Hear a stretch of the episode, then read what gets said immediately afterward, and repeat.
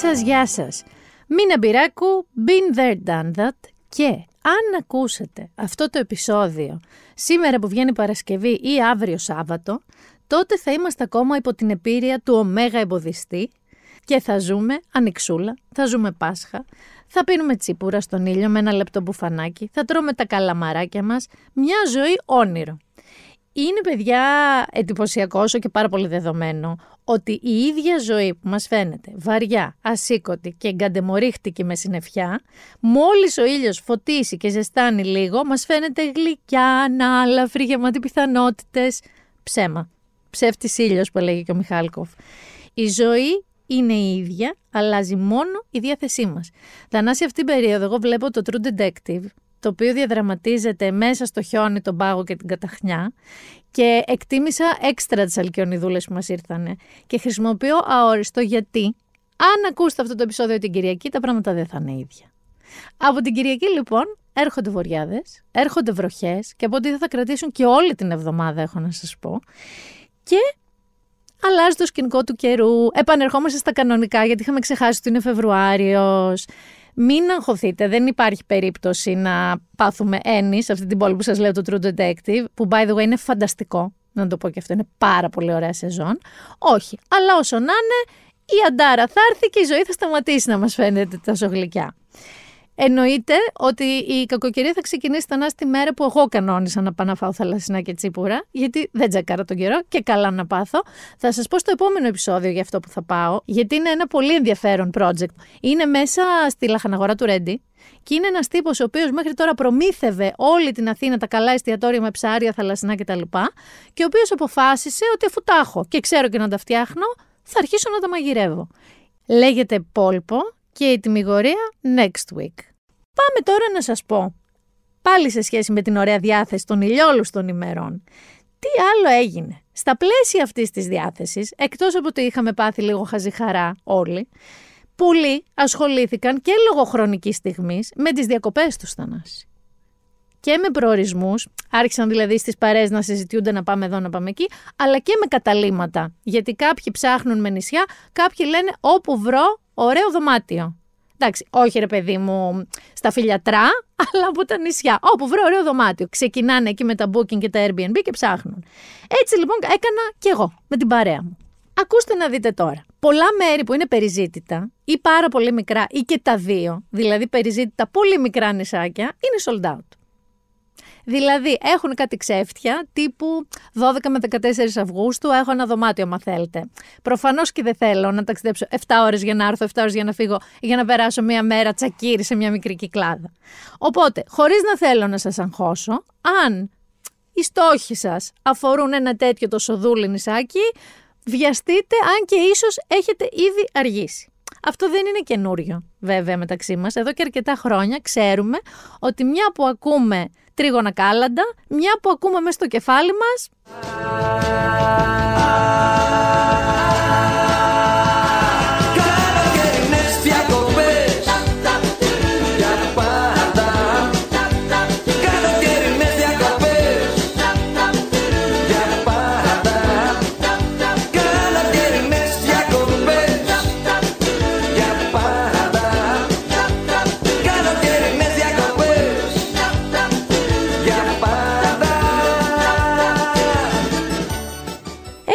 Θανάση δύο διαπιστώσεις. Πρώτον, τα προπενταετίας rooms του LED που κάνανε 60 ευρώ 70 και πέρσι κάνανε 100, φέτος κάνουν 120. Και δεν έχουν αντίστοιχο upgrade με την τιμή τους, είναι ίδια. Αυτό που φαντάζεσαι, με ένα τριζάτο κρεβάτι από ειδικό ξύλο ή σίδερο, με κάτι τεντόπανα για ριχτάρια με ασορτή κουρτίνες και με το ακουστικό του μπάνιου χύμα λίμπα πάνω στον τοίχο. Χωρίς κάτι περιοριστικό γύρω του, να τα πάρει όλα μαζί. Λεκάνες τουαλέτας, χαρτιά τουαλέτας, όλα. Εδώ να πω ότι δεν σας καταλαβαίνω εσάς με αυτά τα δωμάτια. Δηλαδή, κρατήστε τα δωρικά. Πώς ήταν το Summer Lovers, εσύ την έχεις δει αυτή την ταινία. Βάλτε όμως ρε παιδάκι με ένα άσπρο σεντόνι. Τι είναι αυτό, Τι είναι αυτή η λέλαπα; Βάλτε ένα άσπρο πλακάκι στο μπάνιο, μην κάνετε τίποτα χλιδάτο. Αλλά δεν γίνεται. Δεν γίνεται. Είναι μποέμ, είπαμε το καλοκαίρι και να χαλαρώνουμε. Εγώ δεν είμαι τόσο μποέμ. Εγώ δεν μπορώ να χαλαρώσω με κλαρωτά πλακάκια στις τουαλέτες. Οπότε πήγαμε στην επιλογή Νούμερο 2. Στην κουρτίνα νούμερο 2. Δηλαδή, τα rooms του LED θα το πω εγώ νέας εποχής. Δηλαδή τα rooms του LED, τσιμεντοκονή αγάπη μου, έλα πάρουμε από εδώ. Που είναι, όπως και να το κάνεις, πιο ακριβά από το σουηδικό ξύλο, έτσι. Αλλά έχουν ρε παιδί μου ένα χτιστό κρεβάτι, έχουν αυτές τις ε, χτιστές ε, ντουζιέρε που είναι σαν τον Γκαουντί, που είναι σαν το πήρες από τη Σαγκράδα Φαμίλια που είναι σγουρέ. Έχουν έτσι μια design κουζινούλα, είναι όμορφα, όπως και να το κάνεις. Είναι Instagramικά. Και εδώ ξεκινάει το κατηγορό μου. Αρχικά, για να είναι Instagramικά, μάλλον δεν μπορούν να τα κάνουν και πρακτικά μαζί. Πρώτον, σου λέει: Εγώ δεν μπορώ να βάλω μια ντουλάπα κανονική, δεν είναι όμορφη, δεν θα δείξει ωραία στο Instagram. Θα κάνω μια χτιστή μαζί σου. Κανένα πρόβλημα. Να είναι ανοιχτή, να φαίνονται όλα μας τα ρούχα. Είναι και πολύχρωμα, καλοκαίρι είναι, οκ. Δεν θα χωρέσουν όμως όλα στα ρούχα, Θανάση μου, γιατί αυτές οι ντουλάπες έχουν μέγεθος σαν το κάδρο. Είναι τοσοδούλες, είναι στενούλες και ακόμα και τα λεπτά καλοκαιρινά ρούχα δεν χωράνε. Χωράνε πέντε κομμάτια, ξέρω εγώ. Και έπειτα δεν θα χωρέσουν όλα στα ρούχα και για έναν άλλο λόγο. Εσένα όχι. Στα κορίτσια ναι. Εάν είναι οτιδήποτε πιο μακρύ από πουκάμισο, δεν χωράει. Βρίσκει. Που σημαίνει ότι έχει προαποφασίσει, ρε παιδί μου, ο ιδιοκτήτης των δωματίων, ότι εγώ θα κυκλοφορώ με πουκάμισα, ας πούμε, στη Δονούσα. Μόνο. Θα είμαι το κορίτσι που θα λένε όλοι, Α, να το κορίτσι με το πουκάμισο. Δεν είναι ούτε αυτό το πρόβλημά μου. Το έχω δεχτεί, παιδιά, και αυτό. Αλήθεια. Έχω βρει μαγικούς τρόπους, λες και ταχυδακτυλουργός, να διπλώνω όλα μου τα ρούχα με τρόπο που να μπορώ να τα κρεμάω σε αυτές τις κοντές ντουλάπες. Το πρόβλημά μου είναι τα ράφια. Κάνεις ράφια, OK. Okay. Και βάζεις πάνω και ωραία γλαστράκια, τα βλέπεις στο Instagram, κάτι design, βιβλία. Γιατί ρε άνθρωπε, δεν τα κάνεις λίγο πιο βαθιά, να χωράει ένα t-shirt, να χωράει πέντε βρακιά, Δηλαδή, φαντάζεσαι εσύ ότι εγώ θα πακετάρω από την Αθήνα να σου φέρω μία πορσελάνινη βοσκοπούλα, ένα κρυστάλλινο δελφινάκι; Φαντάζεσαι δηλαδή ότι θα πω να πακετάρω για διακοπές. Α μην πάρω μαζί μου βρακιά. Α πάρω μπιμπελό να βάλω στα ράφια του Χόμπιτ που έχει φτιάξει ο ιδιοκτήτης. Δεν έχει παιδιά τίποτα. Πουθενά. Δηλαδή όλα αυτά τα ψιλολοίδια που λέμε μαγιό βρακιά και τέτοια τίποτα πουθενά. Και θα μου πεις, τι τα θες να βάλεις στα ράφια; Άσε τη βοσκοπούλα στο ράφι. Να τα βάλεις σε σιρτάρι. Δεν υπάρχει σιρτάρι. Ποιος σας είπε ότι υπάρχει σιρτάρι; Θα είναι η τρίτη χρονιά που βάζω τα βρακιά μου σε σιρτάρι κουζίνας. Κανονικά, μαζί με τα μαχαιροπύρουνα. Θα πάει ο άλλος δηλαδή να πάρει ένα νυχτήρι για την πύρα του και θα πρέπει να κάνει στην άκρη σουτιέν και βρακιά. Γιατί δεν έχω που άλλο να τα βάλω. Οπότε θα καταλήξω στη Δονούσα να είμαι Άννα, το κορίτσι με το πουκάμισο, τη βοσκοπούλα από πορσελάνη και χωρίς βρακί. Αυτό. Δηλαδή, ειλικρινά, θέλω να σας πω ότι είναι πάρα πολύ ωραία η αισθητική, συμφωνώ. Βοηθάει πάρα πολύ στο να νιώσεις αυτό το ζεν και τη χαλάρωση των διακοπών. Αλλά ρε φίλε, ένα ράφι και δύο σιρτάρια δεν θα στον χαλάσουν τον αλγόριθμο. Τι να κάνουμε τώρα; Έχει ένα πολύ ωραίο άρθρο ο Κώστας Μανιάτης στο News 24-7 που λέει πώς το Instagram μας έχει καταστρέψει ακόμα και τον καφέ και στηρίζεται σε μια έρευνα του Guardian που έκανε και έδειξε ότι ένα καφέ στο Πεκίνο με ένα καφέ στη Νέα Υόρκη, ένα καφέ στην Πρατισλάβα και ένα καφέ στα Πετράλωνα είναι ίδια όλα. Ίδια. Γιατί δεν φτιάχνουν τα μαγαζιά τους βάσει τις περιοχές που βρίσκονται, των κατοίκων που ζουν εκεί, των αναγκών της αισθητικής τους. Όχι. Όλα τα κάνουν για το Instagram. Όλα τα κάνουν για τον αλγόριθμο. Και μιας και λέω αλγόριθμο και σταματάω με την κρίνια μου, αλλά πραγματικά ζω για τη στιγμή που θα φτιάξουν ένα τσιμεντοκονί αγάπη μου, έλα πάρουμε από εδώ δωμάτιο και θα βάλουν και δύο σιρτάρια ανθρώπινα, γιατί ούτε κομμωδίνα βάζουν θανάση. Βάζουν κάτι κουτιά, κάτι σκαμπό, κάτι τίποτα. Δηλαδή να πρέπει εγώ να πιάσω το κινητό μου, να κάνω επίκυψη στο πλάι. Λοιπόν, σταματάω όμως την κρίνια με αυτά και πάμε να μου βάλεις το σήμα της τεχνητής παρανοημοσύνης, γιατί έχουμε πάρα πολύ τέκ σήμερα.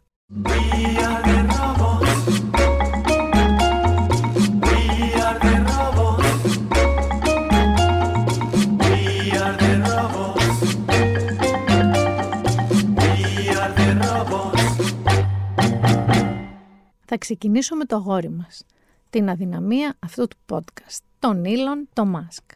Ο οποίος, όπως λέμε για τους DJ, το βαλέ, το βάλε, αλλά έβαλε το τσιπάκι του της Neuralink σε άνθρωπο. Ξεκίνησε 29 λοιπόν Ιανουαρίου, όπως ανακοίνωσε ο ίδιος μέσω tweet φυσικά, η δοκιμή, η κλινική δοκιμή σε ανθρώπους αυτού του τσιπακίου, το οποίο λέγεται B BCI, δηλαδή Brain Computer Interface, αυτού του είδους είναι αυτό το τσιπάκι, και το έβαλε σε ανθρώπινο εγκέφαλο. Να σας πω λίγο περί τίνος πρόκειται. Μισό λεπτάκι. Γιατί δεν είμαι ούτε νευροχειρουργός, ούτε νευροειδικός, ούτε τίποτα.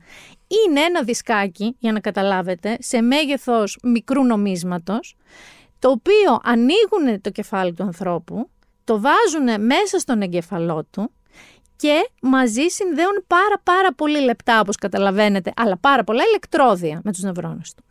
Αυτό λοιπόν σε τι οδηγεί, οδηγεί στην ικανότητα αυτού που έχει το τσιπάκι να χειρίζεται συσκευές μόνο με τη σκέψη του. Δηλαδή, καλά κάνεις και γουρλώνεις τα μάτια. Α πούμε όμως ότι είσαι ένας άνθρωπος που έχει παράλυση και θες να μπορείς να χρησιμοποιήσεις τον υπολογιστή σου.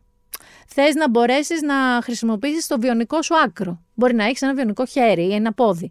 Θα μπορείς μόνο με τη σκέψη σου να χρησιμοποιήσει αυτό το τσιπάκι για να κουνιέται το χέρι σου, για να ανοίγει ο υπολογιστής σου κτλ.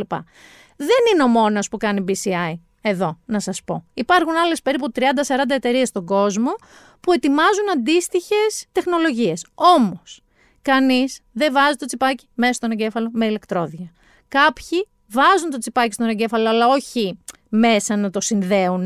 Κάποιοι άλλοι δεν χρειάζεται καν εγχείρηση για να το χρησιμοποιήσεις. Το βάζουν κάπου πάνω σου και δουλεύει με τον ίδιο τρόπο θεωρητικά. Το άλλο πρόβλημα με την ιστορία του Ήλον είναι βέβαια ο χαρακτήρας του. Διότι είναι μυστικοπαθής, έχει κάνει μόνο αυτό το tweet, δεν έχει ανεβάσει την κλινική του έρευνα σε μια ειδική βάση δεδομένων που έχουν στην Αμερική για τέτοιες έρευνες σε ανθρώπους. Δεν έχει δώσει στην επιστημονική κοινότητα για ένα τέτοιο breakthrough οποιαδήποτε πληροφορία για το πώς πάει ο ασθενής, για το τι γίνεται, πώς αντιδρά κτλ. Και το βασικότερο όλων είναι ότι ενώ στην μπροσούρα που μοίραζε γιατί για να είσαι εθελοντής σε μια κλινική δοκιμή, πρέπει να πληροίς κάποιες προϋποθέσεις. Για τη δοκιμή λοιπόν αυτού του τσιπακίου της Neuralink έπρεπε να έχεις κάποια ζημιά, κάποια βλάβη στη σπονδυλική σου στήλη, είτε με ολική παράλυση, με μερική παράλυση, να χρειάζεσαι πάντως αυτό το τσιπάκι για να μπορέσεις να κινηθείς ξανά. Και θα μου πεις εντάξει, φιλάνθρωπος.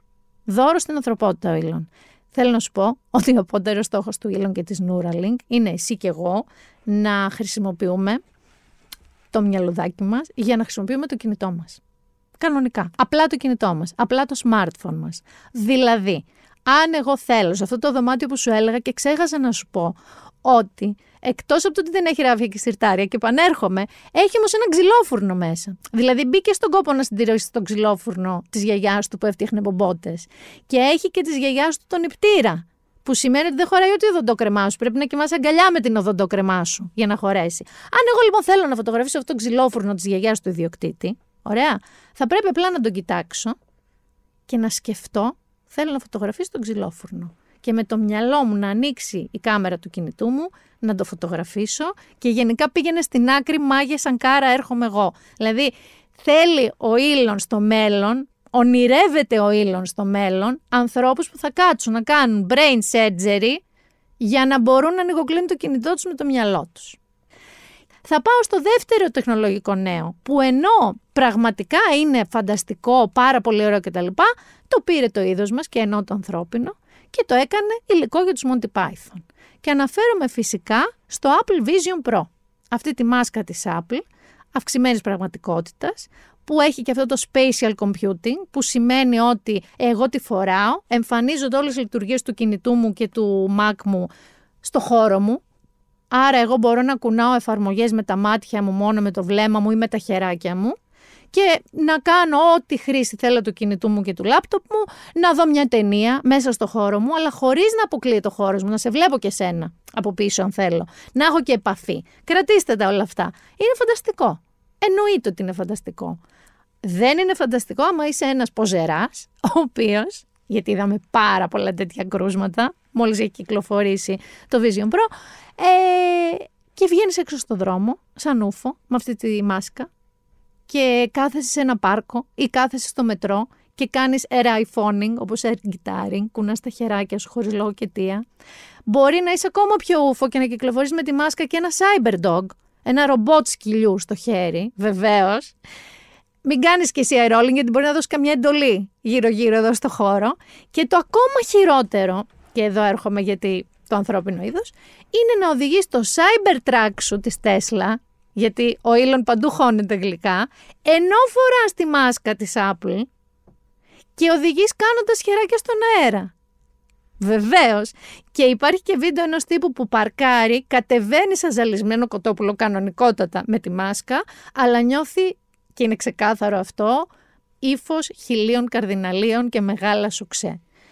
Επειδή κυκλοφόρησαν τέτοια βίντεο, αναγκάστηκε και βγήκε ο Υπουργός Συγκοινωνιών, τον είπα, να διευκρινίσει ότι παιδιά, sorry, δεν είναι ασφαλής οδήγηση αυτή. Και η ίδια η Apple είπε ότι όχι, δεν χρησιμοποιούμε το Vision Pro για να οδηγούμε. Sorry, παιδιά. Περίμενε να δεις, δεν έχουμε δει τίποτα ακόμα. Έχει κυκλοφορήσει λίγες μέρες. Εδώ να σας πω ότι δεν είμαι αρνητής προφανώς του Vision Pro. Κάνει 3,5 χιλιάρικα βέβαια. Θα ήθελα πάρα πολύ ένα. Εννοείται ότι θα ήθελα πάρα πολύ ένα. Να κάθομαι στον καναπέ μου και απλά να ανοιγοκλίνω τα μάτια μου θανάσει και τίποτα. Να κοιτάω Instagram, Twitter, να δω μια σειρά. Να κάνω τα πάντα χωρίς να κουνιέμαι. Και μάλιστα καταλαβαίνεις τώρα γιατί ανάλυση, γιατί μεγέθη, πόσο φανταστικό. Αλλά όχι, δεν θα ήμουν τέτοιο τρελό ποζεράς να κυκλοφορώ, ας πούμε, στην Ερμού με τη μάσκα μου.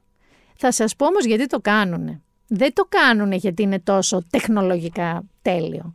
Το κάνουν για τον ίδιο λόγο θανάσιμο που κάποτε μοστράρανε Rolex και κομπρέσορες της Mercedes, γιατί αυτή τη στιγμή το να έχεις το Apple Vision Pro και Cybertruck της Tesla είναι το αντίστοιχο με το Rolex και τη Mercedes του τότε, που σημαίνει ότι φυσάω το χρήμα Α και Β είμαι και μέσα στα πράγματα.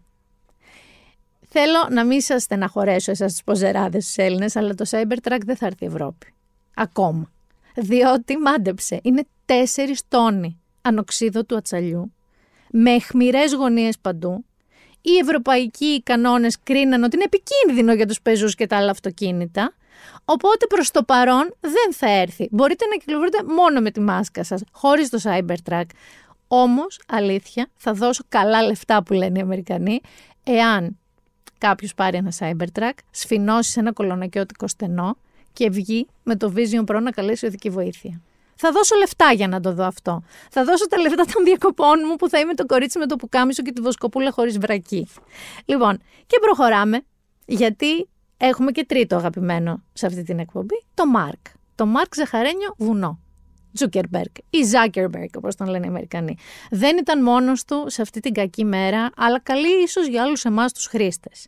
Βρέθηκε λοιπόν ενώπιον της Γερουσίας μαζί με τους αντίστοιχους CEO του X, πρώην Twitter, του Snap, του Discord και φυσικά του TikTok να απολογηθούν στην πραγματικότητα για το πώς τα social media έχουν προκαλέσει κακό, ενίοτε και το θάνατο, ανήλικων ανθρώπων, νέων ανθρώπων.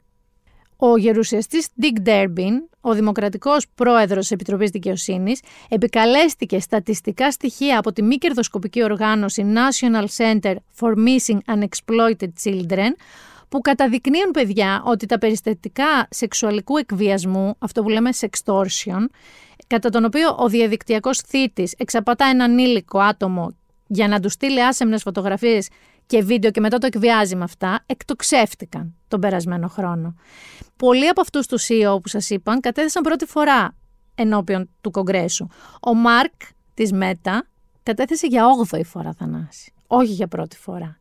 Και αντιμετώπισε βέβαια και το κύριο βάρος των ερωτήσεων και των πιο επιθετικών ερωτήσεων, καθώς αμφισβητήθηκε σχετικά με το τι κάνουν το Instagram και το Facebook για την προστασία των παιδιών στο διαδίκτυο. Γιατί η αλήθεια είναι ότι εκεί συμβαίνουν τα περισσότερα και τα χειρότερα.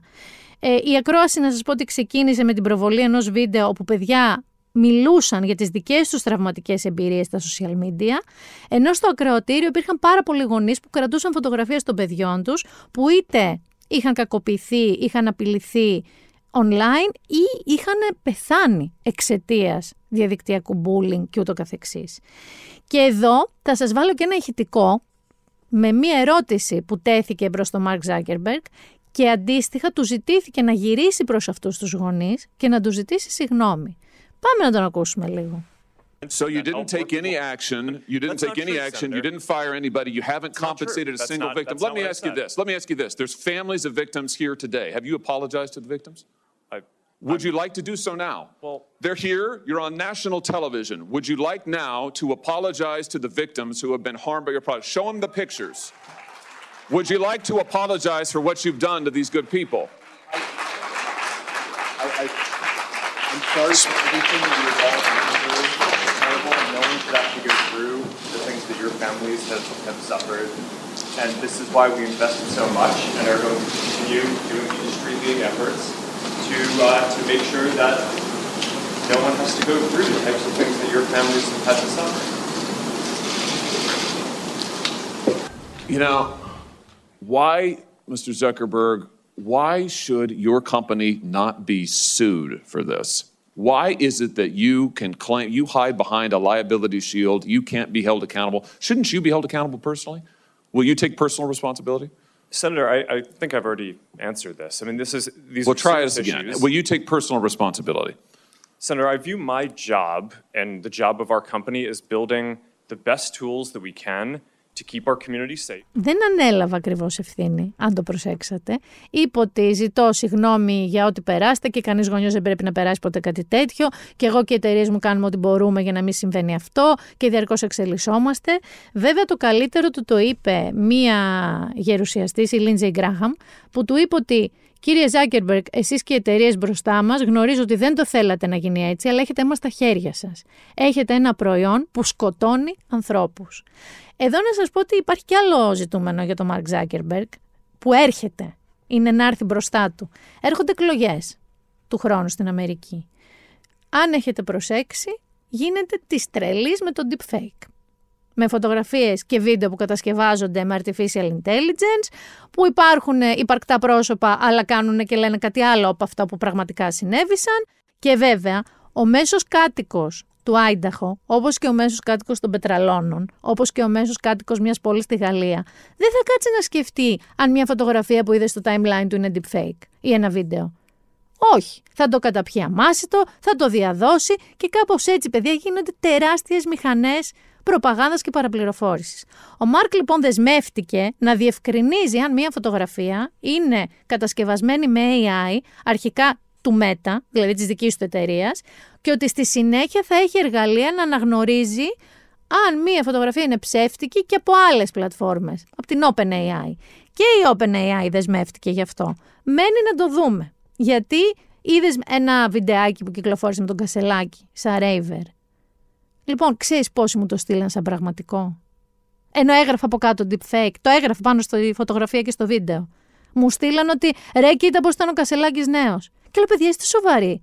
Γράφει deepfake πάνω. Παρόλα αυτά, σκεφτείτε ότι το κατάπιανε μάσιτο. Θα μείνω λίγο γενικά στα του διαδικτύου, αλλά θα πάω στην επικαιρότητά μας, Θανάση. Γιατί αλήθεια, δεν μπορεί να χωνέψει ο νους μου αυτό που έγινε με αυτό το YouTuber, τον Χαγιάτε, και το οποίο είναι συνέχεια μιας ιστορίας που είχε γίνει τον Νοέμβριο στο Κερατσίνι και είχε συλληφθεί ένας τύπος διότι σε πραγματικό χρόνο, σε live δηλαδή μετάδοση, βασάνιζε και κακοποιούσε ανθρώπους είτε με ειδικές ανάγκες, είτε να το πούμε μειωμένης αντίληψης ή ικανότητας αντίδρασης, γιατί είναι διάφορες κατηγορίες ανθρώπων που βρέθηκαν εκεί. Και ενώ τότε νομίζαν ότι αυτή είναι μία ιστορία που έληξε, σταδιακά η αστυνομία παρακολουθώντας λίγο ένα έτσι μονοπάτι που αφέθηκε, δείγματα, βρέθηκαν μπροστά σε έναν τύπο στο Χαγιάτε, ο οποίος λοιπόν σε πραγματικό χρόνο συνέχιζε αυτό το story. Και αποκαλύπτεται τώρα μία ιστορία που εμένα είναι πέρα από τη λογική μου. Και πέρα από τη λογική μου δεν είναι ότι αυτός ο τύπος σκέφτηκε αυτή την ιδέα και την υλοποίησε. Δηλαδή βρήκε αυτούς τους ανθρώπους, τους έβαλε σε ένα στούντιο με μια κάμερα να γράφει, έκανε αυτά τα πράγματα και τα μετέδιδε live. Είναι 22.000 συνδρομητές οι οποίοι το βλέπανε. Πιθανότατα με την οικογένειά τους στο σαλόνι. Με την κοπέλα τους στο αγόρι τους στο δίπλα δωμάτιο. Και πρόσεξε, δεν το βλέπανε μόνο. Συμμετείχαν γιατί κάνανε donating. Δηλαδή, έλεγα εγώ δίνω 200 ευρώ για να χαστούκίσει ο Θανάς στη Μαρία. Και αυτός ο Χαγέτ έκανε το μαμαέστρο, τον ενορχιστρωτή. Δίνω 50 ευρώ για να κλωτσίσεις το Γιώργο. Αυτό γινότανε. Εμένα αυτό μου δημιουργεί εφιάλτες και μόνο που το σκέφτομαι. Ο ίδιος αρνείται την κατηγορία της εκμετάλλευσης και της κακοποίησης, λέει ότι με τη δική τους θέληση ήταν εκεί, γιατί the plot thickens, και ότι μάλιστα αμφιβάλλει για το αν ήταν ειδικών αναγκών, με μειωμένη αντίληψη. Είδα συνεντεύξεις δύο-τριών ανθρώπων που συμμετείχαν σε αυτό. Και γίνεται ακόμα χειρότερο. Υπάρχει μάνατζερ αυτών των ανθρώπων ο οποίος τους στέλνει σε αυτά τα gatherings του κάθε Χαγιάτ. Και συνεχίζω να λέω ότι ελπίζω η αστυνομία να ψάξει λίγο και αυτούς τους ανθρώπους που πληρώνανε για να δουν αυτό το θέαμα. Από τη μία με εκπλήσει. Από την άλλη δεν με εκπλήσει, θα σου πω γιατί ξέρεις τι σκέφτηκα και θα μου πεις τώρα αν ο συσχετισμός είναι άκυρος ή δεν είναι. Δεν είμαστε η ίδια χώρα που ήταν σε πολύ mainstream κανάλι, πολύ mainstream ώρα τα παρατράγουδα. Δεν ήταν λοιπόν εκεί άνθρωποι που εμφανώς δεν είχαν πλήρη δυνατότητα αντίδρασης ή κριτική ικανότητα όπως ο Ταμπάκης, ο Κατέλης, η γυναίκα ποδοσφαιρίστρια που ναι, OK, okay, δεν έλεγε κανείς να χτυπιούνται μεταξύ τους αλλά δεν το βλέπαμε. Δεν κάναμε viral ατάκες τους. Δεν στέλναμε ένας στον άλλο βίντεο. Δεν ήταν αυτό εκμετάλλευση. Σε μια λοιπόν χώρα που έχουμε αυτή την προϊστορία, για να μην πάμε πιο πίσω σε ερωτοδικία, που τουλάχιστον αυτά πεζόντουσαν δύο τα ξημερώματα, ενώ τα παρατράγουδα πεζόντουσαν απόγευμα Σαββατοκύριακο, έτσι. Το βλέπαν όλοι, το βλέπαν παιδάκια. Δεν μπορώ λοιπόν να σκεφτώ ότι πέφτουμε και από τα σύννεφα που φτάσαμε και στο σημείο να χτυπιούνται και μεταξύ τους. Δεν ξέρω επόμενο βήμα ποιο είναι, δεν θέλω να σκέφτομαι. Σαν τα θρίλερ, έχεις δει διάφορα θρίλερ που οι bidders λένε ότι τώρα θέλω να τον σκοτώσει έτσι, θέλω να τον σκοτώσει αλλιώς. Μιλάμε για χοντρό θρίλερ. Δεν θέλω να το σκέφτομαι αν θα εξελιχθούμε σε αυτή την κατάσταση σε 10 χρόνια από τώρα. Αλλά μιας και είπα θρίλερ, θα μείνω στην επικαιρότητα. Η κυβέρνηση έχει ένα προβληματάκι. Έχει ένα θρυλεράκι που ζει και αυτή τη βδομάδα, αλλά θα ζήσει κυρίως την επόμενη. Και ένα σύνθημα που ήταν του Πολυτεχνείου που έλεγε ψωμί, παιδεία, ελευθερία, πάνω κάτω σε αυτό το τρίπτυχο κινείται το πρόβλημα της κυβέρνησης. Α ξεκινήσουμε από το ψωμί και ενώ τους αγρότες. Οι αγρότες λοιπόν δεν έχουν πιστεί. Παρά τις προσπάθειες και του αρμόδιου υφυπουργού του Αυγενάκη και του Κυριακού Μητσοτάκη που τους λέει αφήστε τα μπλόκα, μην κλείνετε το δρόμο, δεν βοηθάτε κανένα και ελάτε να τα πούμε. Και μαρσάρουν θανάσιμο να έρθουν Αθήνα. Στολίζουν, καθαρίζουν τα John Deere τους εκεί πέρα να έρθουν Αθήνα την ερχόμενη εβδομάδα αρχές. Παιδιά, εδώ να σας πω αγρότες, αν ακούει κανείς αυτό το podcast, ότι αν βρεθείτε στον Κεφισό με βροχή, θα κολλήσετε κανένα τρίωρο και θα πληρώνετε για να φύγετε, όχι για να έρθετε Αθήνα. Το αφήνω αυτό εκεί. Για να πάμε στα σοβαρά τώρα. Ζητάνε, από ό,τι διάβασα, αφορολόγητο πετρέλαιο κίνησης για τα αγροτικά τους. Ζητάνε πολύ χαμηλή τιμή ρεύματος όλο το χρόνο, όχι κάποιους μήνες όπως βγήκε, γιατί έχουν θερμοκήπια κτλ. Ζητάνε επιδοτήσεις για ζωοτροφές λοιπάσματα και ζητάνε και ολική αποζημίωση σε όσους έχουν πληγεί από φυσικές καταστροφές. Πρόσεξε τώρα τι γίνεται. Δεν πρόκειται να το λύσουμε αυτό εύκολα. Διότι αρχικά η κυβέρνηση, σας θυμίζω, ότι είχε ξεκινήσει με τη θεωρία ότι είναι υποκινούμενη ότι στις πρώτες αντιδράσεις των αγροτών που είχαν βγει στον δρόμο, ότι όλο αυτό είναι υποκινούμενο. Μετά είδε ότι γίνονται περισσότεροι. Το πήρε πίσω αυτό. Τους είπε, Ελάτε να τα πούμε. Τα είπανε. Τους είπε, Μάλιστα, τι θέλετε αυτά. Ναι, αλλά εγώ σας έχω δώσει τα άλλα. Ωραία, του λέει, συνεχίζουμε εμείς τα μπλόκα. Λέω να φύγετε από τα μπλόκα να τα ξαναπούμε. Τα ξαναλένε. Του λένε, θέλουμε αυτά. Ναι, αλλά εμείς σας έχουμε δώσει τα άλλα. Μη σας τα πολυλογώ. Η ιστορία πάει κάπως σαν το τραγούδι του Μητροπάνου. Τόσα πόσα θες Στα λαδάδικα πουλάνε αυτό που θες Το μόνο πρόβλημα στο τόσα δίνω πόσα θες Θανάση είναι ότι αυτά που δίνουν με αυτά που θέλουν έχουν απόσταση όσο ένα φαράγγι περίπου. Γι' αυτό σας λέω ότι δεν ξέρω αν θα βρεθεί λύση. Πάντως, ο κύριος Ευγενάκης δεν φαίνεται να έχει καταφέρει μέχρι την ώρα που ηχογραφούμε αυτό το επεισόδιο να αποτρέψει την κάθοδο των αγροτών στην Αθήνα. Στα πλαίσια όμως των κινητοποίησεων των αγροτών, είχαμε και Στέφανο Κασελάκη, που έχουμε πολύ καιρό να ασχοληθούμε μαζί του. Είχαμε pop-up Στέφανο Κασελάκη στα μπλοκ. Διότι πήγε στην Ημαθία, στον μπλόκο Κουλούρα, μου αρέσει πάρα πολύ που λέγεται μπλόκο Κουλούρα, όπου ο Στέφανος Κασελάκης, αφού μίλησε κάνα τέταρτο, μίλαγε σε μαζεμένους ενδιαφερόμενους και αυτά. Άρχισε να κατευθύνεται, όχι σαν το παρκούρ της Καλυθέας γρήγορα τρέχοντας, ήρεμα, περπατώντας, προς τα τρακτέρ. Καβάλισε ένα τρακτέρ μαζί με έναν αγρότη έκατσε πάνω, photo ops, optics που σας έλεγα, είπε εκεί δύο-τρεις κουβέντες και ξανακατέβηκε. Πάμε να ακούσουμε τι είπε. Έρχεται ο κορονοϊός, έρχεται ο πόλεμος. Και έρχεται θέλει και τα ρέστα ο πάνω ο Κυριάκος να σας πει τζάμπα χρήμα. Ε; Τζάμπα χρήμα δεν παίρνουμε. Τζάμπα χρήμα εμείς δεν παίρνουμε. Εμείς με δεν τα βγάζουμε το χρήμα. Ξέρεις και παίρνουν τζάμπα χρήμα; Ξέρω, δεν ξέρω. Πολύ. Μέσα αυτό είναι και τα πολιτικά τζάκια. Δικαιούστε καλύτερα. Δεν ξέρω πώς να σας το πω. Δικαιούστε καλύτερα και ε, καλύτερη αντιμετώπιση από την πολιτεία εννοείται Και γι' αυτό είμαστε κι εμείς εδώ σήμερα. Εντάξει, να, να, να αναδείξουμε ε, τα δίκαια αιτήματά σας χωρίς κανέναν αστερίσκο. Ακούσατε και καμπάνες βουκολικές βαράνε από πίσω και πολιτικός λόγος πρώτης δημοτικού. Δηλαδή, είμαστε μαζί σας, χωρίς αστερίσκους. Η κυβέρνηση έπρεπε να σας φέρετε καλύτερα, να σας φερθεί καλύτερα. Αυτά. Αυτή είναι η επιχειρηματολογία η βασική. Και είπε ξανά για τη φέτα, Θανάση. Είμαι σίγουρη ότι είχε μονή με τη φέτα. Πρέπει να τρώει φέτα πρωί, μεσημέρι, βράδυ. Σε ό,τι έχει πει, αναφέρει ότι η φέτα είναι πιο ακριβή στην Ελλάδα από τη Γαλλία, το Βερολίνο, την Αγγλία, την Ολλανδία, την Ταϊλάνδη, δεν ξέρω πού αλλού. Είπε και για τη φέτα. Το πρόβλημα λοιπόν είναι εδώ ότι είναι θεατράλε. Θα μου πεις η πολιτική είναι και λίγο θεατρίνη. Πρέπει να έχουν και ένα αυτό που λέμε stage presence. Να πω ότι κατά την ταπεινή μου γνώμη ο Στέφανος Κασελάκης το πάει ένα τσικ παρακάτω από ό,τι χρειάζεται. Όπως όμως ένα τσικ παρακάτω το πήγανε και οι ράδιο Αρβίλες. Οι οποίοι οι ράδιο Αρβίλες ξαναξεκίνησαν στην τηλεόραση με πάρα πολύ καλή τηλεθέαση.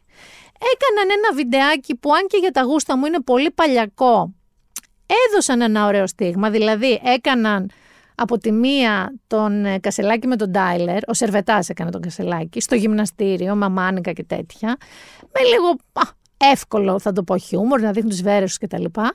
Και μετά κάνει μία έξυπνη κριτική στα κανάλια ο Αντώνης Κανάκης, όπου ως παρουσιαστής ειδήσεων, τον οποίο και υποδίεται, λέει ένα «με ενημερώνουν από το κοντρόλ» ότι θέλει να παρέμβει ο Αχιλέας Μπέος και εμφανίζεται κάποιος μεταμφιεσμένο σε Αχιλέα Μπέο. Που λέει γιατί με καλέσατε; και λέει ο Κανάκης όχι δεν σας κάλεσα εγώ στην ουσία διακομωδώντας τα κανάλια ότι να σε κάψω Γιάννη μου να σε λείψω λάδι. Γιατί ο Μπέος του λέει: Τι θέλετε να σας πω για το Δήμο μας, όχι, όχι για το Δήμο μας. Δεν βλέπετε, έχουμε τον Κασελάκη εδώ. Για να αρχίσει να βρίζει ο Μπέος και μετά να τον κλείσει ο παρουσιαστής Κανάκης λέγοντας: Εμείς τα καταδικάζουμε αυτά. Ενώ το έχει προκαλέσει. Ενώ λοιπόν έχει κάνει αυτή τη σημειολογία που τι λες έξυπνη, τι λες χαριτωμένη, πάει Θανάση και πέφτει σε μια λακκούβα ανάμετα σε σχέση με τα τρακτέρ. Πάμε να τον ακούσουμε. Αχ, κυρίες και κύριοι, πραγματικά τι ζούμε, ρε γάμο. Όλα τα ίδια αλλάζουν και όλα τα ίδια Τι ζούμε, δηλαδή πραγματικά και εσείς, βρε αγρότες μου. Δηλαδή, μην τους αφήνετε να σας παίρνουν, να σας εκμεταλλεύονται κατά αυτόν τον τρόπο. Δηλαδή, τώρα έρχεται ο Στέφανος ο Κασελάκης να ανεβεί στο τρακτέρ και δεν του λέτε, κάνε μας τη χάρη, βρε άνθρωπε μου. Τώρα. Άντε, παι, κουκλίτσα μου, κάνε μας τη χάρη. Α, μην Όχι πατ- με τη- μην πατήσεις Ναι, και Πρέπει τίποτα. να ανεβείς τώρα και στο, στο τρακτέρ. Δηλαδή, για όνομα του Θεού, τι σχέση έχει ο Στέφανος Κασελάκης τώρα με τα τρακτέρ και με τον αγροτικό αγώνα. Τι σχέση μπορεί να ξέρει από τρακτέρ, από αγροτιά, από τι ακριβώς γνωρίζει; Ρε εσύ Αντώνη, όχι. Δηλαδή όχι σε όλα τα επίπεδα. Ενώ λένε ότι οκ, τι σχέση έχει ο Κασελάκης με την αγροτιά και με τα τρακτέρ και γιατί να πάει εκεί και γιατί οι αγρότες αφήνουν να τους ξεφτιλίζουν bottom line έτσι, λέει πήγαινε πιο κύριε παιδάκι μου, άσε μας ρε πουλάκι μου, λέει ο Σερβετάς και επανέρχεται ο Κανάκης και λέει άσε μας κουκλίτσα μου. Όχι, δεν το λες. Ξέρω και καταλαβαίνω και είμαι σίγουρη γι' αυτό ότι δεν το είπε με στόχο τη σεξουαλικότητα του Στέφανου Κασελάκη. Για να λέω τα πράγματα ξεκάθαρα. Όμως δεν το λες. Δεν το λες, ρε παιδί μου, προσέχεις. Δεν το λες, δεν το λες. Τελεία. Αναφορικά με τον Στέφανο Κασελάκη, άσε μας κουκλίτσα μου, πήγαινε πιο εκεί. Και πάμε και στην παιδεία. Γιατί πολλοί μου στείλατε για την παιδεία, δεν λες κάτι για τα ιδιωτικά πανεπιστήμια. Περίμενα να δω παιδί το νομοσχέδιο.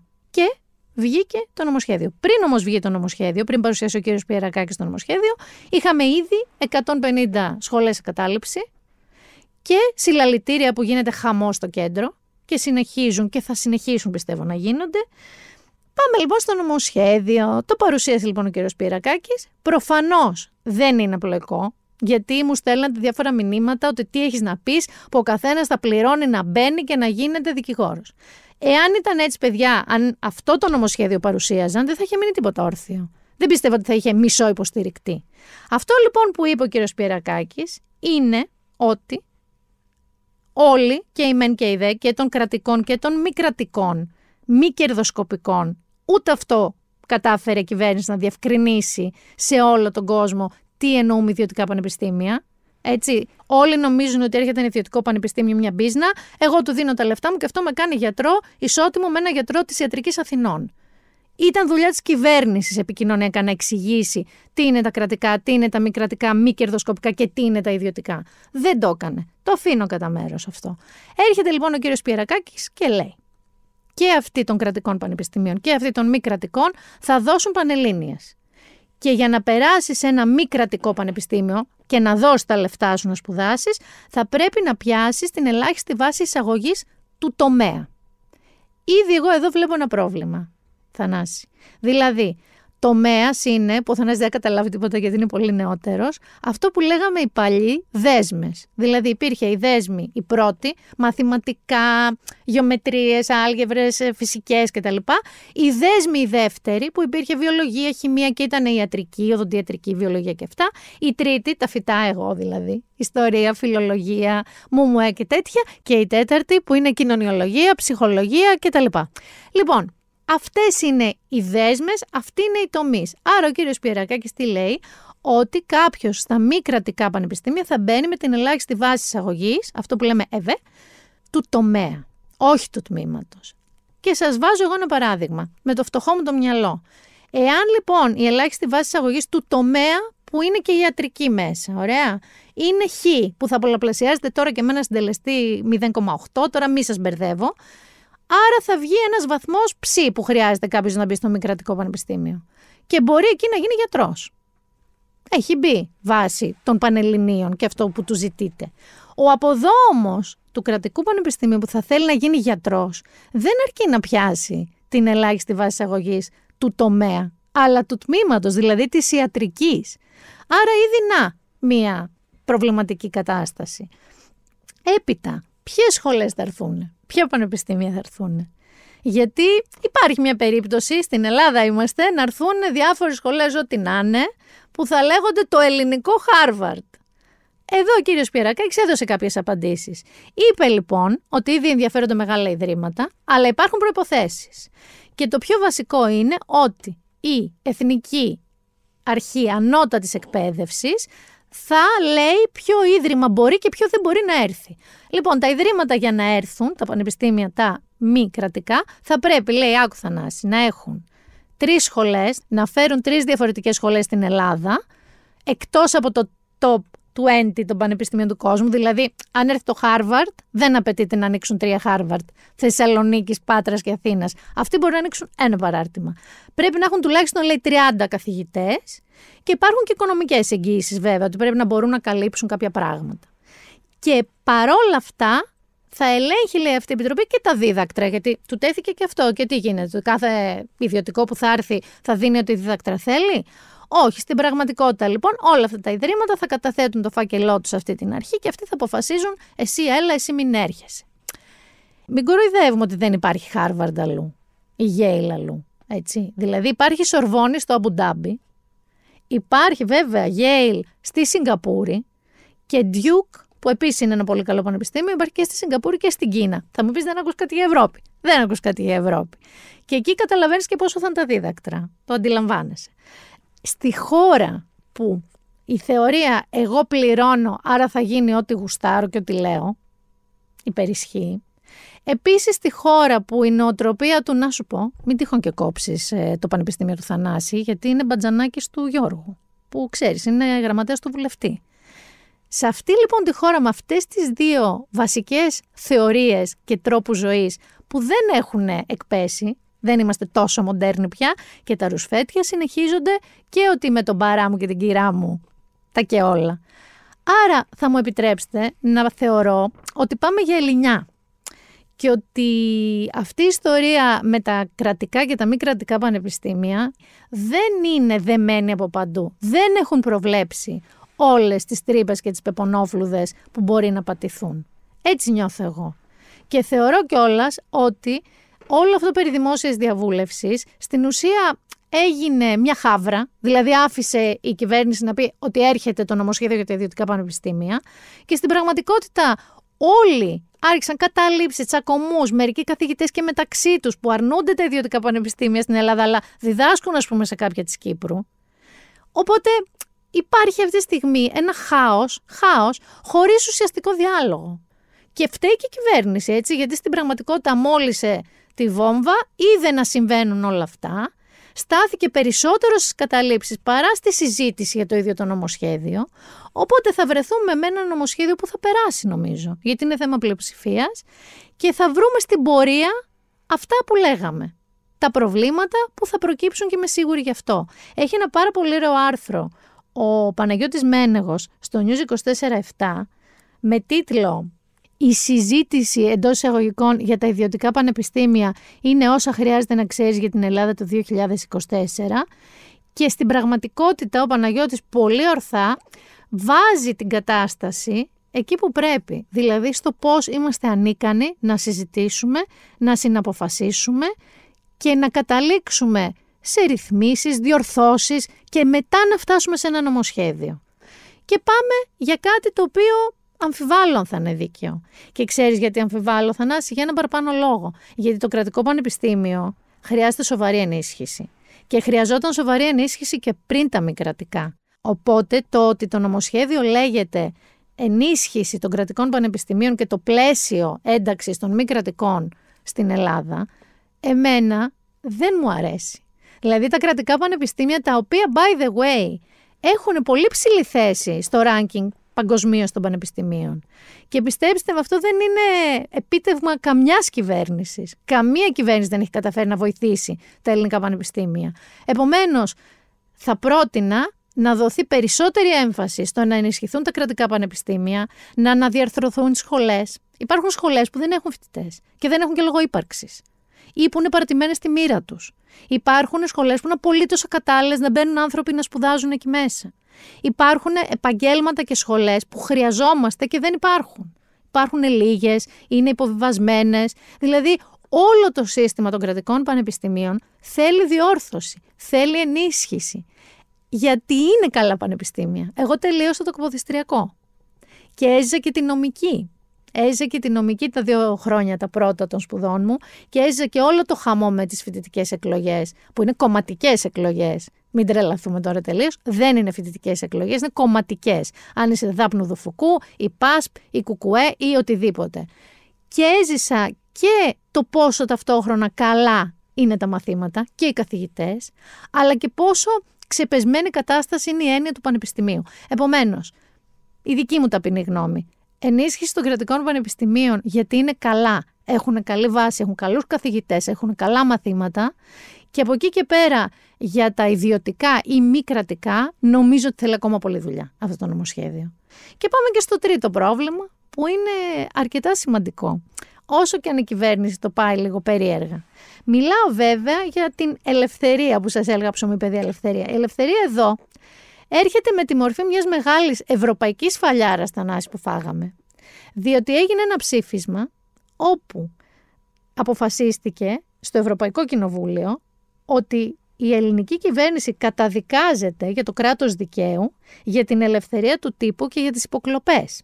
Οι ψήφοι ήταν 330 υπέρ και 254 κατά και στην πραγματικότητα μας έβαλαν, μας κατέταξαν στην ίδια θέση με την Ουγγαρία του Ορμπάν. Όλοι ξέρουμε πόσο μη ελεύθερη είναι. Πρόσεξε τώρα τι γίνεται. Ενώ η Ελλάδα γενικά την έχει περιπολού την Ευρώπη, η ελληνική κυβέρνηση, έτσι δεν είναι; Δεν μας αρέσει η Ευρώπη. Δεν λέμε ότι είμαστε περήφανοι γιατί η Ευρώπη πολλές φορές υιοθετεί προτάσεις μας, μας λέει τα μπράβο μας κτλ. Ε, τώρα μάντεψε. Υπάρχει, λέει, προσωπικό μίσος προς τον Κυριακό Μητσοτάκη από την Ευρώπη. Αυτό το είπε ο κύριος Πέτσας. Και γενικά υπάρχει beef με εμάς. Επειδή βγήκε αυτό το ψήφισμα. Θα έλεγα πριν βιαστούμε να κάνουμε τέτοιες δηλώσεις, να δούμε λίγο τι είναι αυτά που αποφάσισαν και ψήφισαν 330 βουλευτές και 254 δεν τα ψήφισαν. Γιατί μας λένε ότι το κράτος δικαίου δεν λειτουργεί στην Ελλάδα, γιατί μας λένε ότι υπάρχει θέμα με τις υποκλοπές, γιατί μας λένε ότι δεν υπάρχει ελευθερία του τύπου; Γιατί; Είναι ωραίο η κυβέρνηση να είναι πτυσσόμενα τοποθετημένη απέναντι στην Ευρώπη; Η μισή Ευρώπη είναι καλή και μετά τώρα μας μισούν; Γενικότερα όλο αυτό το ψήφισμα δεν το λες ρε παιδί μου και αδιάφορο. Δεν το λες ως κάτι που έλα μωρέ τώρα θα ασχοληθούμε με αυτό, έχουμε να ασχοληθούμε με αγρότες και με φοιτητές και με ιδιωτικά πανεπιστήμια. Εγώ το αφήνω και αυτό στο τραπέζι. Το αφήνω να βρίσκεται. Και προβλέπω ότι η εβδομάδα που έρχεται θα είναι τουλάχιστον καυτή θανάση. Οπότε πάρτε popcorn, θα έχει δουλίτσα, ειδικά αν κατεβούν οι αγρότες στην Αθήνα και ειδικά αν βρεθούν στους δρόμους μαζί με τους φοιτητές, θα είναι κάτι που ίσως δεν έχουμε ξαναδεί. Εδώ να σας πω ότι κάτι που δεν έχουμε ξαναδεί συμβαίνει και στο εξωτερικό. Η Γερμανία δεν παίζει. Έχει παραλύσει τελείως. Δηλαδή, εκτός από τους αγρότες, εκτός από τους σιδηροδρομικούς, τράβηξαν χειρόφρενα και τα αεροπλάνα. Η Lufthansa. Πρώτο το προσωπικό ασφαλείας, μετά και το προσωπικό εδάφους και γενικά η Γερμανία είναι κυρίως στους δρόμους. Θα γίνουμε λοιπόν Γερμανία. Όμως, popcorn μην πάρετε μόνο για την επόμενη εβδομάδα, πάρτε και για το Σαββατοκύριακο, διότι Θανάση είναι η ώρα του entertainment.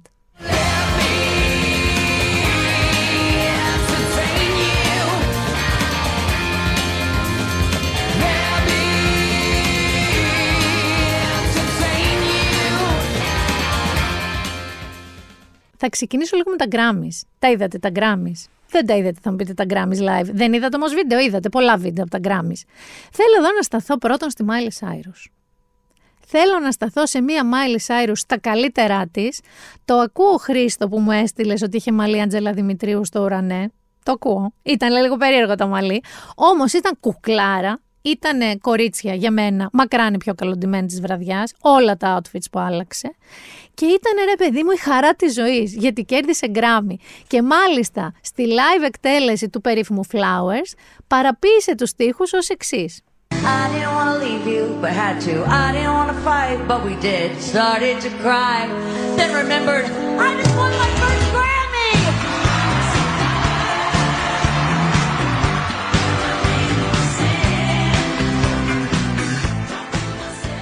I just won my first Grammy. Επίσης, στον ευχαριστήριο λόγο πήρε δύο γκράμμι, για ένα από τα δύο γκράμμι, είπε και αυτό. I don't think I forgot anyone, but I might have forgotten underwear. Bye! Νομίζω ότι δεν ξέχασε, λέει κανέναν, αλλά ίσως ξέχασε να φορέσω βρακί. Δική μου είσαι. Δική μου είσαι. Στο ίδιο δωμάτιο, μάλλον είχες κλείσει διακοπές. Είχαμε όμως και μερικά ευτράπελα. Όπως ας πούμε ότι ένας νικητής ένας ράπερο killer συνελήφθη μόλις βγήκε από τα βραβεία, κανονικά. Αλλά το χειρότερο για μένα ευτράπελο ήταν όταν παιδιά ο Jay-Z, το αγόρι, ο σύζυγος της Beyoncé, της Queen Bey, ε, ανέβηκε στη σκηνή και έπαθε Kanye West. Έπαθε αυτό που είχε πάθει ο Kanye West πριν λίγο καιρό, δύο χρόνια νομίζω, όταν είχε κερδίσει ξανά η Taylor Swift το Album of the Year, όπως και φέτος, και είχε αρπάξει το μικρόφωνο ο Kanye και φώναζε ότι έπρεπε να έχει κερδίσει η Beyoncé τότε θα μου πει, ήταν ένα κάνια, ανέβηκε και είπε την παρόλα του. Και τώρα ανέβηκε ο άντρα τη και είπε το ίδιο. Για πάμε να ακούσουμε. Obviously it's subjective because, you know, it's music and it's opinion based. But, you know, some things, you know, I don't want to embarrass this young lady, but she has more Grammys than everyone and never won Album of the Year. So even by your own metrics, that doesn't work. Think about that. The most Grammys Never won album of the year. That doesn't work. Το λες ντροπή. Εγώ ένιωσα άβολα. Ένιωσε ρε παιδί μου αυτό που λέει ο Δημήτρης Οικονόμου cringe. Και νομίζω γκριντζ ένιωσε και Beyoncé, γιατί γύρισε η κάμερα κάποια στιγμή και φόραγε μια καπελαδούρα τεράστια τύπου καουμπόικη, είχε σκύψει το κεφάλι και ένιωθε ξεκάθαρα άβολα. Δηλαδή, ανέβηκε τώρα ο άντρας της, λες και είναι ο μπαμπάς της, που πήγε στο σχολείο να μαλώσει τους καθηγητές. Να, κάτι που μπορεί να γίνει σε ένα ιδιωτικό σχολείο, ε, για τους βαθμούς της κόρης του. Δηλαδή, γύρισε και είπε τώρα στα γκράμμι ότι μια γυναίκα που έχει τόσα γκράμμι, περισσότερο από οποιονδήποτε, δεν έχει κερδίσει ποτέ album of the year. Εγώ ντράπηκα για λογαριασμό της, νομίζω ντράπηκε και η Beyoncé. Δεν έχουμε τώρα άλλα φοβερά βραβεία μέχρι και τα Όσκαρ, που είναι το Μάρτιο. Έχουμε ένα event, θα σας πω στο τέλος γι' αυτό, το οποίο είναι αυτό το Σαββατοκύριακο. Θα προχωρήσω λίγο με ένα γιατί ρε φίλε στην παραλία. Αυτή τη σειρά που βλέπω φανατικά εγώ στην ΕΡΤ, το βλέπω μέσω Ertflix. Είχε λοιπόν ένα επεισόδιο, όσοι τη βλέπετε ξέρετε ακριβώς τι εννοώ, που μας ήρθε κάπως από το πουθενά. Δηλαδή ήμουνα Δευτέρα βράδυ θα στο σπίτι και ήμουνα what; Και μαζί ζουμιά, κλάματα και μίξες. Λοιπόν, εύχομαι να είστε χαρούμενοι εκεί στην παραλία με αυτό που έγινε και προκαλέσετε σε πολλά σπίτια θέλω να ξέρετε, αλλά επίσης σας περιμένω στη γωνία να δω πώς θα εξελιχθεί. Γιατί μπορεί να εξελιχθεί σαν western εκδίκησης στην Κρήτη στα late 70s με γκρίγκος και τέτοια. Δεν ξέρω πού θα το πάτε από εδώ και πέρα. Σας περιμένω στη γωνία. Προχωράω όμως με τις προτάσεις μας. Λοιπόν, υπάρχει μία φανταστική σειρά. Πάλι σας έχω δύο πολύ καλές σειρές. Υπάρχει λοιπόν η πρώτη φανταστική σειρά που λέγεται Mr. and Mrs. Smith και είναι στο Prime. Θα μου πείτε τι Mr. and Mrs. Smith, θα σας πω ναι το remake του κλασικού ταινιακίου με τους Μπραντζελίνα Σε αυτή την ταινία γνωρίστηκαν και έγιναν ζευγάρι ο Brad Pitt και η Angelina Jolie, στο Mr. and Mrs. Smith. Αυτό που ίσως ξέρετε λίγο λιγότερο είναι ότι το 96, γιατί η ταινία ήταν το 2005, το 96 υπήρχε σειρά Mr. and Mrs. Smith, που διήρκησε πολύ λίγο καιρό, έπαιξε πολύ λίγο καιρό. Και η σειρά αυτή που παίζει τώρα στο Prime είναι πιο κοντά στη σειρά του 96 παρά στην ταινία του 2005. Σας έχω και άλλη ανατροπή. Είναι πιο σεξι από το Mr. and Mrs. Smith του Brad και της Αντζελίνα. Είναι πιο αστείο και είναι και πιο συναρπαστικό. Και θα μου πεις, ω ρε κοπελιά, δεν γίνεται να είναι πιο σεξι. Θα σας πω ότι γίνεται. Καταρχάς, πρωταγωνιστή, ο έρωτας μου εμένα, η αδυναμία μου, ο Donald Glover ή η Childish Gambino, που είναι και φοβερός μουσικός, αλλά έχει κάνει και τη σειρά την Ατλάντα. Σχετίζεται με έναν τρόπο με την άλλη σειρά που θα σας πω, θα το καταλάβετε μετά. Και παίζει λοιπόν αυτός στο ρόλο προφανώς του Brad Pitt. Η αποκάλυψη όμως είναι η συμπροταγωνίστριά του, η Maya Erskine. Αυτή παιδιά είναι φανταστική. Να σας πω γιατί μου άρεσε πιο πολύ από την ταινία που εδώ να παραδεχτώ ότι μου άρεσε μια χαρά η ταινία, είχα περάσει ζάχαρη. Είναι πολύ πιο πολυδιάστατοι χαρακτήρες. Δεν είναι τόσο απλοϊκό δύο πράκτορες που δεν γνωρίζουν ένας τον άλλον, δύο κατάσκοποι που τελικά ερωτεύονται και πολεμάνε και μάχες και όπλα και σκηνές δράσεις κτλ. Τα έχει όλα αυτά. Τρομερά σκηνοθετημένα. Έχει όμως σούπερ ενδιαφέροντες χαρακτήρες. Δηλαδή το πώς αυτοί οι δύο βρίσκονται παντρεμένοι για τα μάτια του κόσμου, χωρίς να έχουν ξαναγνωριστεί ποτέ πριν και πώς τα αυτοί αρχίζουν και ερωτεύονται, αλλά και όλα τα κυνηγητά και όλη η δράση, η αισθητική, το διαμέρισμα παιδιά που ζουν στη Νέα Υόρκη, είναι όνειρο. Δηλαδή πραγματικά το ξεκίνησα με χαμηλές προσδοκίες γιατί ο Donald Glover έχει μια προϊστορία για λίγο weird πράγματα. Οι σειρές που έχει κάνει είναι λίγο περίεργες. Και λέω, όχ, θα πιάσει τώρα το Mr. and Mrs. Smith, θα το έχει κάνει τίποτα έτσι art house, μυστηριώδες, περίεργο, δεν θα μ' αρέσει. Παιδιά κόλλησα, άσχημα. Μιλάμε σε ρί το πήγα. Θα το πάτε κι εσείς, είμαι 100% σίγουρη. Οπότε Mr. and Mrs. Smith στο Prime. Η επόμενη τώρα σειρά που θα σας προτείνω είναι το Class of 09, δηλαδή τάξη του 2009 και είναι στο Disney+. Το story έχει να κάνει με μία φουρνιά πρακτόρων του FBI του 2009, ήταν η τάξη του 2009, οι οποίοι μαζεύονται ξανά με αφορμή το θάνατο ενός κοινού τους φίλου. Πρόσεξε τώρα τι έχει εδώ. Έχει μία ιστορία συγκεκριμένων πρακτόρων, ο ένας από τους οποίους είναι ο Paperboy του Ατλάντα, είναι ένας πάρα πολύ αγαπημένος ηθοποιός, ο Brian Tyree Henry, παίζει και η Kate Mara, που τη θυμόμαστε και από το House of Cards. Λοιπόν, είναι σε τρία διαφορετικά timelines η σειρά. Είναι στο παρελθόν, είναι στο παρόν και είναι στο μέλλον. Και από διαφορετικούς πράκτορες. Θα μου πεις, έχει αρχίσει και ακούγεται σαν αυτό το body στο Netflix ή το παλιό το Dark, που πήγαινε ορχόντζον οι χαρακτήρες και εποχές και κρατάγαμε σημειώσεις ποιος είναι. Όχι, δεν συμβαίνει έτσι. Είναι τόσο ωραία και ισορροπημένα δοσμένη ιστορία που ούτε μπερδεύεσαι, ούτε μπερδεύεσαι με τις χρονικές στιγμές, τι είναι στο παρελθόν, τι είναι τώρα, τι είναι στο μέλλον, ούτε μπερδεύεσαι με τους διαφορετικούς χαρακτήρες που πηγαίνουν έρχονται. Δεν ξέρω πώς το έχουν κάνει παιδιά αυτό, είναι πάρα πολύ ξεκάθαρο. Είναι επίσης δύσκολο να καταλήξεις για το αν κάποιος είναι τελείως καλός, τελείως κακός, είναι βρώμικος, κατέληξε βρώμικος δικαιολογημένα ή αδικαιολόγητα. Και εμένα αυτά που τα λέω εγώ mindfucks είναι τα αγαπημένα μου. Αλλά όχι πολύ, όχι να σας καίει. Αυτό είναι το βασικό. Άρα έχουμε Mr. and Mrs. Smith, Prime, Class of 09, Disney+. Και θα πάμε και σε μια ελληνική σειρά που δεν έχω δει αλλά περιμένω πάρα πολύ. Είναι στον Α. Δεν είναι σε πλατφόρμα. Συνήθως σας λέω σε πλατφόρμες. Είναι λοιπόν στον Α, έρχεται αυτή την Κυριακή και λέγεται Σκαραβαίο. Είναι σαν τον κόκκινο κύκλο, αν θυμάστε.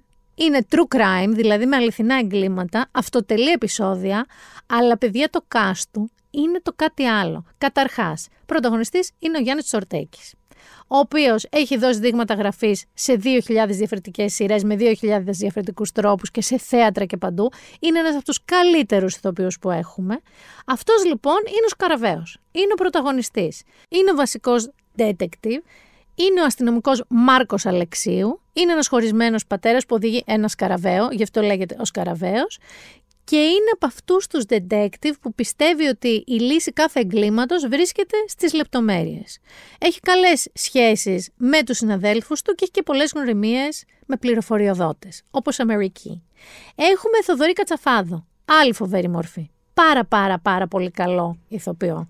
Εδώ πέρα λοιπόν ε, είναι ένας ε, πατριός του Γιάννη Τσορτέκη, αλλά είναι πρότυπό του βασικά. Εδώ υπάρχει μια ανακολουθία. Γιατί νομίζω ότι ένας ηθοποιό είναι κάπου 60, 61 και άλλος 57. Πώς είναι πατριός του, μάλλον μικροπαντρεύτηκε η μαμά του. Μετά έχουμε άλλον έναν καταπληκτικό method actor, το Μανώλη Μαυροματάκη. Μπορεί να μην σας λέει το όνομα με το που θα τον δείτε, θα τον καταλάβετε. Είναι ο αρχηγός τέλος πάντων της αστυνομίας.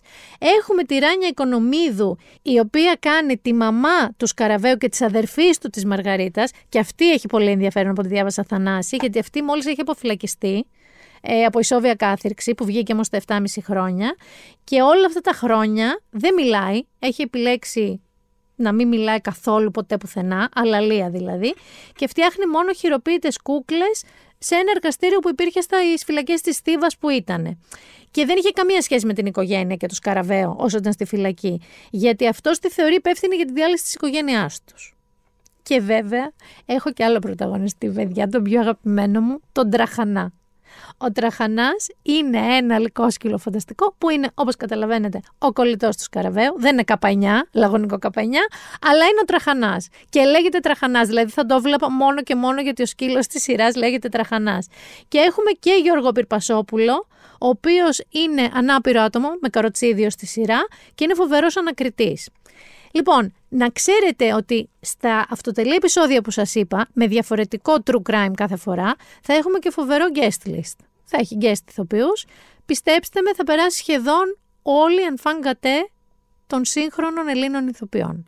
Άρα, είναι μια σειρά με πάρα πολλά έτσι εχέγγυα για το ότι θα είναι τουλάχιστον αξιοπρεπής. Θεωρώ ότι θα είναι πάρα πολύ καλή και ότι θα πορωθούμε και ότι στο Twitter θα γράφετε γι' αυτό. Σκαραβαίος λοιπόν, βράδυ Κυριακής στον Α. Τι άλλο θα κάνω εγώ το βράδυ της Κυριακής όμως; Βασικά ξημερώματα Δευτέρας. Βασικά θα κοιμηθώ 7 ώρα το πρωί της Δευτέρας. Έχει NFL.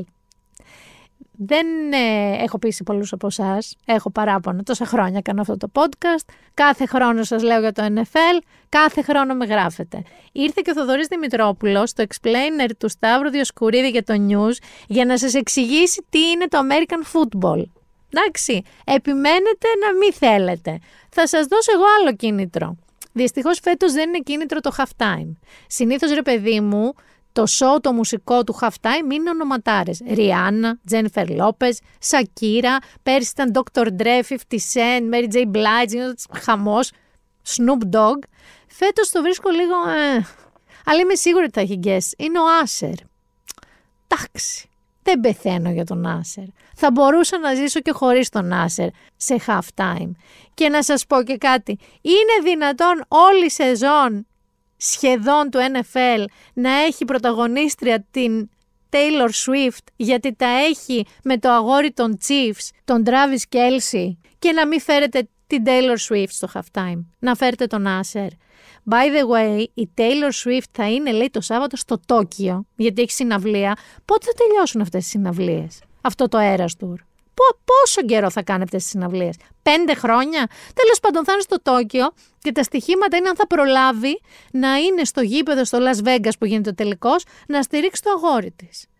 Παίζουν οι Chiefs με τους 49ers, είμαι ξεκάθαρα με τους Chiefs, είμαι καιρό με τους Chiefs, και για τον Mahomes και για τον Πατσέκο και για τον αγόρι της Taylor. Νίσα, εντάξει, καλός, ήταν πολύ καλός.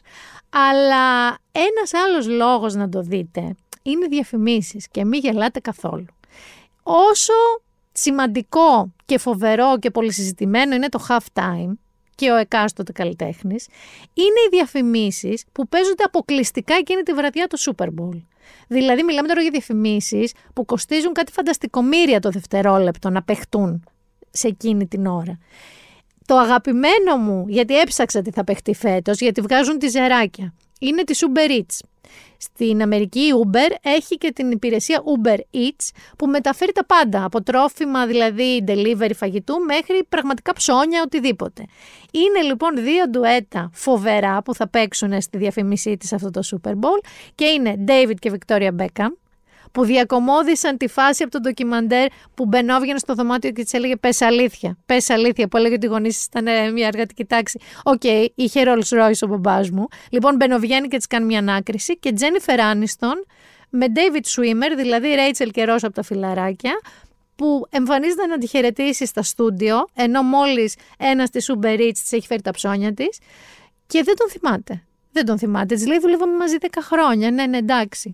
Και φεύγει και λέει: Σιγά μην δεν θυμόμουν κάποιον που δουλεύουμε 10 χρόνια μαζί. Γιατί η θεωρία είναι ότι για να θυμάσαι τα πάντα κάτι πρέπει να αφήνεις έξω. Και αυτή είχε βγει στον David Schwimmer. Λοιπόν, NFL, Κυριακή ξημερώματα προς Δευτέρα. Ο αγώνας, εγώ θα δω και τον αγώνα. Αν δεν θέλετε να δείτε τον αγώνα, δείτε όλη τη γύρω παραφιλολογία. Αν θα πάει Taylor, θα τη δείχνουν συνέχεια.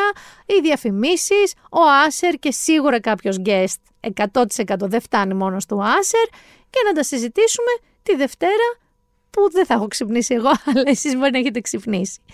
Η επόμενη έτσι ολονικτή θα είναι στα Όσκαρ. Νομίζω ότι αυτά τα Όσκαρ θα, θα τα δούμε πολύ λόγω λάνθιμου.